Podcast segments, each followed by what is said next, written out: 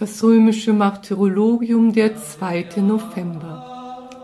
Der Gedächtnistag aller verstorbenen Christgläubigen. Wenn der 2. November auf einen Sonntag fällt, wird aller Seelen erst einen Tag später angekündigt. Zu Pettau im alten Pannonien, der Heimgang des heiligen Viktorinus, Bischof dieser Stadt. Seine emsige Schriftstellertätigkeit wird vom heiligen Hieronymus bezeugt.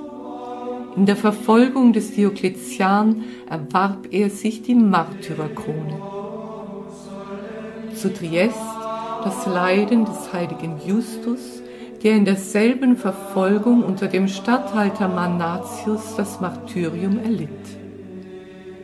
Zu Sebaste in Armenien die heiligen Blutzeugen Carterius, Styriacus, Tobias, Eudoxius, Agapius und ihre Leidensgenossen unter Kaiser Licinius.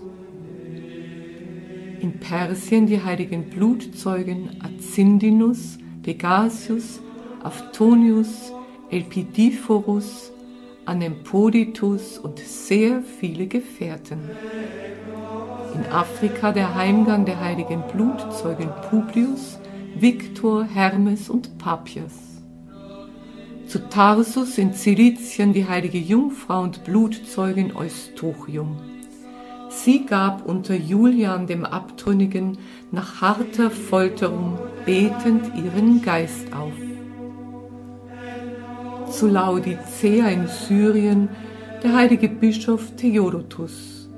Er war nicht nur durch die Gabe des Wortes, sondern auch durch Tatkraft und Tugenden ausgezeichnet. Zu Vienne in Frankreich der heilige Bischof Georg. Im Kloster Agaunum in Frankreich der heilige Abt Ambrosius. Zu Cyrus in Syrien der heilige Bekenner Martianus. Am Allerseelentag selbst wird vor dem Datum verlesen.